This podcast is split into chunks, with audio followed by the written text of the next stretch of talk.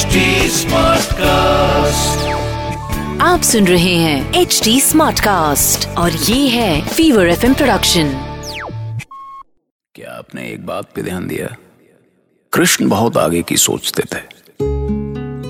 इसीलिए वो बलराम के मन की टोह ले रहे थे कि कल ज़रूरत पड़ने पर वो किस करवट बैठेंगे।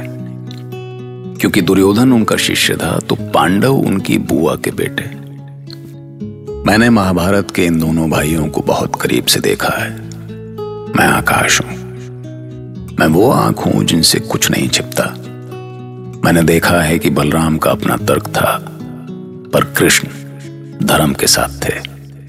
जब कृष्ण पांडवों के लिए इंद्रप्रस्थ बसाने गए थे, तब भी उन्हें बलराम का विरोध झेलना पड़ा था। इस उजाड़ खांडव वन में ऐसा क्या है कृष्ण? जो तुम यहाँ महल बनाना चाहते हो? सूखी बंजर भूमि, कहीं चट्टाने हैं तो कहीं खाइयाँ। यहाँ नगर कैसे बसेगा? मैं भी यही सोच रहा था, दाऊ। पर कोई विकल्प नहीं है। दुर्योधन पांडवों को हस्तिनापुर में तो रहने नहीं देगा। तो पांडवों को वहीं बसना पड़ेगा, जहाँ वो चाहे। हाँ यदि आप दुर्योधन से कहे तो हो सकता है कि वो पांडवों पर कुछ कृपा कर दे। बार बार एक ही बात दोहराने का कोई अर्थ नहीं कृष्ण। महर्षि व्यास बहुत अनुभवी हैं। वो अवश्य कोई सलाह देंगे। नहीं बलराम। कृष्ण को किसी परामर्श की आवश्यकता नहीं है। इन्होंने संसार के श्रेष्ठ वास्तुविद को पहले ही बुला लिया है। देखिए वास्तुज्ञाता विश्वकर्मा स्वयं यहाँ पहुँच चुके हैं। मैंने पूरे क्षेत्र का निरीक्षण कर लिया है। और आपको यह जानकर आश्चर्य होगा देवी पांचाली ने खांडव वन में नगर बसाने की कितनी सुंदर कल्पना की है। मेरे मन में तो बस एक सुंदर कल्पना है। प्रकृति की गोद में बसा एक सुंदर नगर जिसके झरोखों से देखने पर कल कल बहती गंगा की धारा के साथ पक्षियों का गुंजन कानों में रस खोल जाए। वाह कृष्णा और बताओ कृष्णा और क्या सोचा है तुमने? मैं बताती ही रहूँगी या कभी ऐसा होगा भी। जब विश्वकर्मा स्वयं यहाँ आए हैं तो तुम्हारी कल्पना अवश्य साकार होगी कृष्णा। तुम बताओ तो सही कैसा होना चाहिए तुम्हारे सपनों का नगर? मेरे मन में कामपिल्ले जैसा एक राजभवन बसा हुआ है केशव। एक विशाल भवन जिसमें भवन के अंदर प्रकृति के दर्शन हो और प्रकृति में भवन निर्माण की झलक दिखे। ऐसा ही होगा कृष्णा। ऋषि विश्वकर्मा आपने कृष्णा की बातें सुन ली? यदि ऐसा संभव नहीं भी है तो भी आप इसे संभव करें। क्योंकि आज वर्षों बाद कृष्णा ने एक राजभवन की कल्पना की है। इस कल्पना के पीछे भी आप ही हैं केशव। आप नहीं होते तो शायद मैं अपने मन की बात कह भी नहीं पाती। श्री कृष्ण नगर की मेरी कल्पना पांचाली की परिकल्पना की छाया ही होगी। सुन लिया कृष्णा। इंद्रप्रस्थ की तुम्हारी कल्पना अवश्य साकार होगी।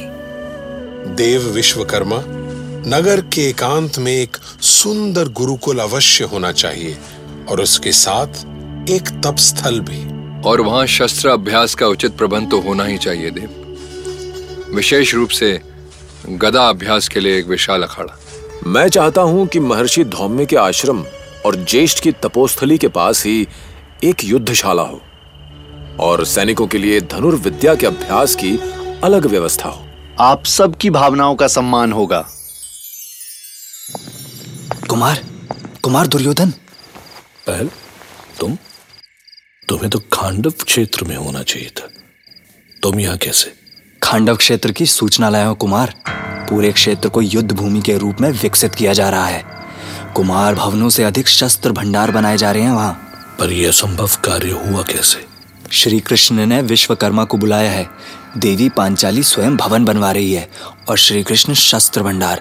कहीं वो मुझ पर आक्रमण तो नहीं करना चाहते?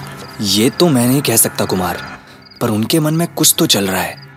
तू मुझसे कुछ छुपा तो नहीं रहा है ना पहल? नहीं नहीं नहीं युवराज मैंने जो देखा सुना वही बता रहा हूँ। यदि तेरी सूचना छूटी हुई तो तेरा ये सर तेरे कंधों पर नहीं रहेगा। जी जी युवराज। तो अब खड़े खड़े मेरा मुख क्या देख रहा है?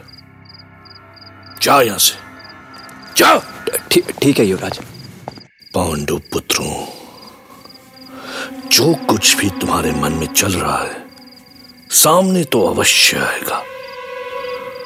और याद रखना, यदि तुमने दुर्योधन पर घात किया तो एक बार तो बच गए, पर बार बार नहीं बचोगे।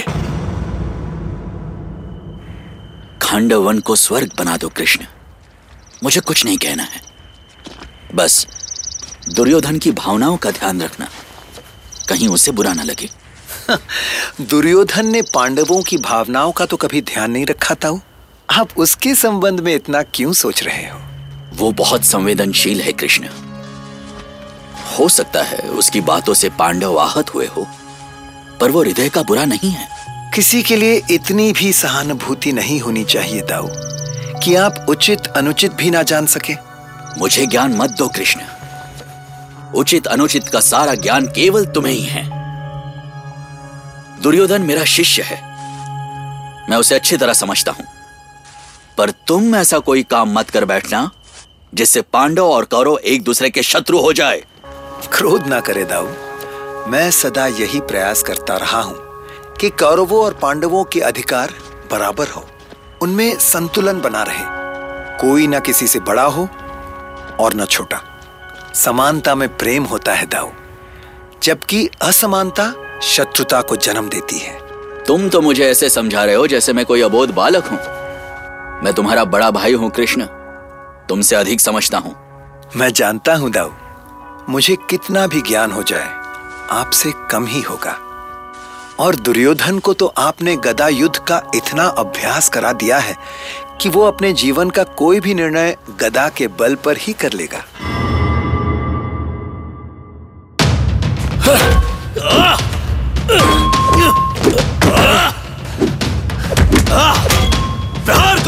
दुर्योधन प्रहार करो। नहीं गुरुदेव। नहीं क्षमा करें। ये मुझसे नहीं होगा। मैं आप पर प्रहार नहीं कर सकता। करना होगा दुर्योधन। ये तुम्हारी परीक्षा है। चलो आगे बढ़ो। प्रहार करो।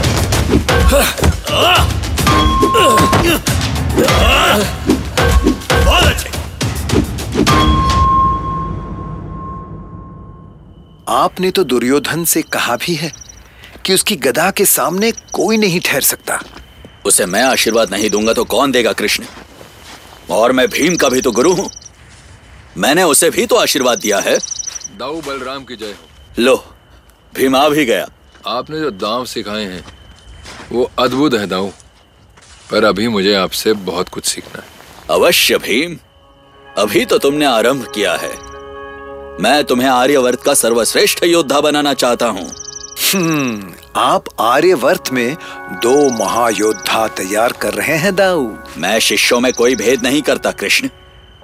मैं चाहता हूँ मेरे दोनों शिष्य एक जैसे ही हो। और तुम ही तो कहते हो ना कि बिना समानता के प्रेम नहीं होता?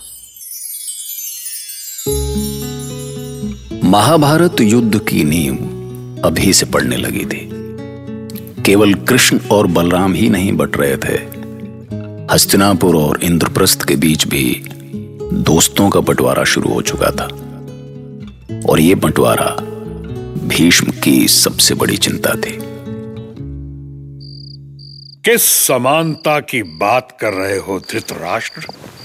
यदि समानता की सोचते तो आज कुरु राज्य खंडित नहीं हुआ होता।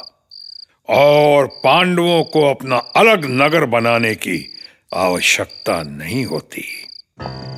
पर दुख है कि तुमने कभी इस बंटवारे की पीड़ा का अनुभव ही नहीं किया। मेरे पास और कोई उपाय नहीं था तात। मैं चाहकर भी इस विभाजन को नहीं रोक सकता था। रोक सकते थे धृतराष्ट्र। तुम रोक सकते थे पर तुमने कभी प्रयास ही नहीं किया। तुमने अपनी नहीं अपने पुत्रों के मन की सुनी और तुम्हारे निरंकुश पुत्र कभी पांडवों को सहन ही नहीं कर सके। नहीं तात नहीं। मैं यहाँ तुम्हारे खोखले तर्क सुनने नहीं आया हूँ धृतराष्ट्र। मैं तुम्हें यह बताने आया हूँ कि तुमने पक्षपात किया है और तुम्हारे पुत्रों ने मनमानी जिसका परिणाम एक दिन तुम्हें ही पीड़ा देगा। तुमने वैर का तो बीज बोया है। याद रखना वो एक दिन विशाल वृक्ष बन जाएगा। अर्थात ये केवल मेरा निर्णय नहीं था। तुम्हारा ना सही पर दुर्योधन का निर्णय तो था। पर तुम ये भूल गए कि केवल कौरवों और पांडवों का नहीं हस्तिनापुर की प्रजा का भी बंटवारा है। क्या तुमने एक बार भी सोचा कि जैसे तुम्हारी प्रजा खांडव वन की ओर बढ़ रही है, यदि वाहलीक, सोमदत्त, द्रोणाचार्य, कृपाचार्य और विदुर जैसे महात्मा भी पांडवों के क्षेत्र में चले जाएँ तो क्या होगा? हे ईश्वर।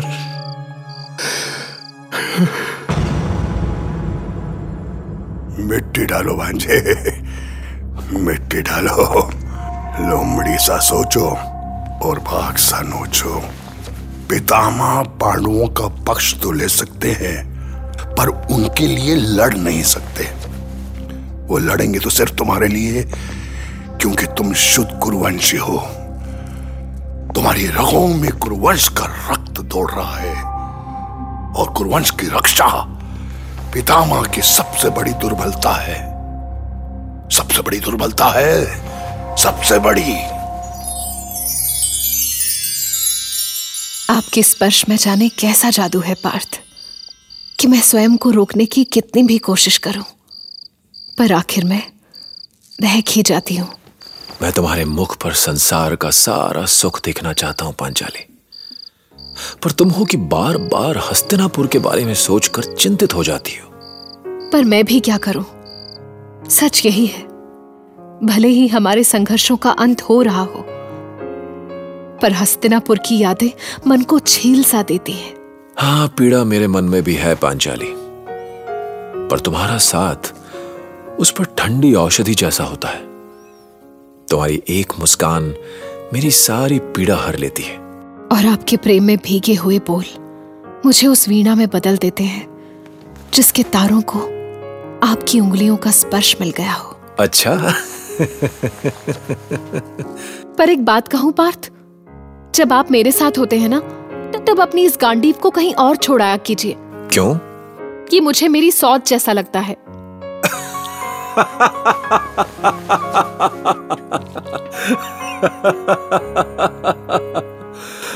मेरे लिए तो ये कामदेव का धनुष है।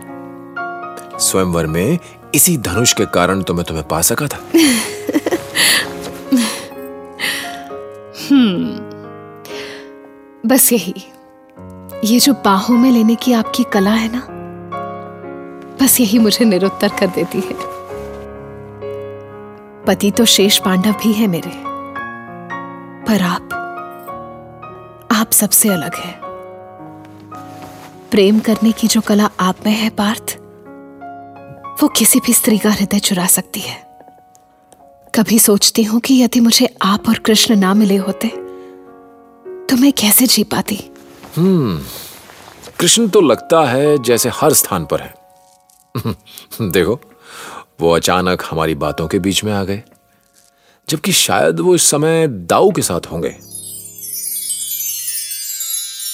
वो देखिए दाऊ उदित होते सूर्यदेव कितने मोहक लग रहे हैं। तुम ही तो सूर्यदेव को पांडव की इस भूमि पर उतार लाए हो, कृष्ण। और सूर्यदेव ही क्यों? तुमने तो यहाँ अपने हाथों से प्रकृति का श्रृंगार किया है। आप भी हमारे साथ ही रहे हैं, दाऊ। महर्षि वेद व्यास और विश्वकर्मा का योगदान भी कम नहीं है। ये भव्य प्राचीर, सुंदर सजे हुए घाट, पुष्पों की क्यारियाँ और विशाल नगर द्वार, ये सब तो उन्हीं की कल्पना का साकार रूप है। मुझे एक आशंका है कृष्ण। कहीं ये सब तुमने दुर्योधन को दिखाने के लिए तो नहीं किया। आप भी ना दाऊ। आज तक कृष्ण जैसा पॉलिसी मेकर और फिलोसोफर कोई नहीं हुआ। जहाँ तक पांडवों की कल्पना नहीं पहुँच पा रही थी कृष्ण उससे बहुत आगे की सोच रहे थे। उससे भी आगे जहाँ तक शकुनी सोच सकता था। इंद्रप्रस्थ के निर्माण के बाद राजसूय यज्ञ करके जहाँ वो पांडवों को शक्तिशाली बना रहे थे, वहीं अपने पुराने शत्रुओं का हिसाब किताब भी बराबर करने जा रहे थे। सुनते रहिए।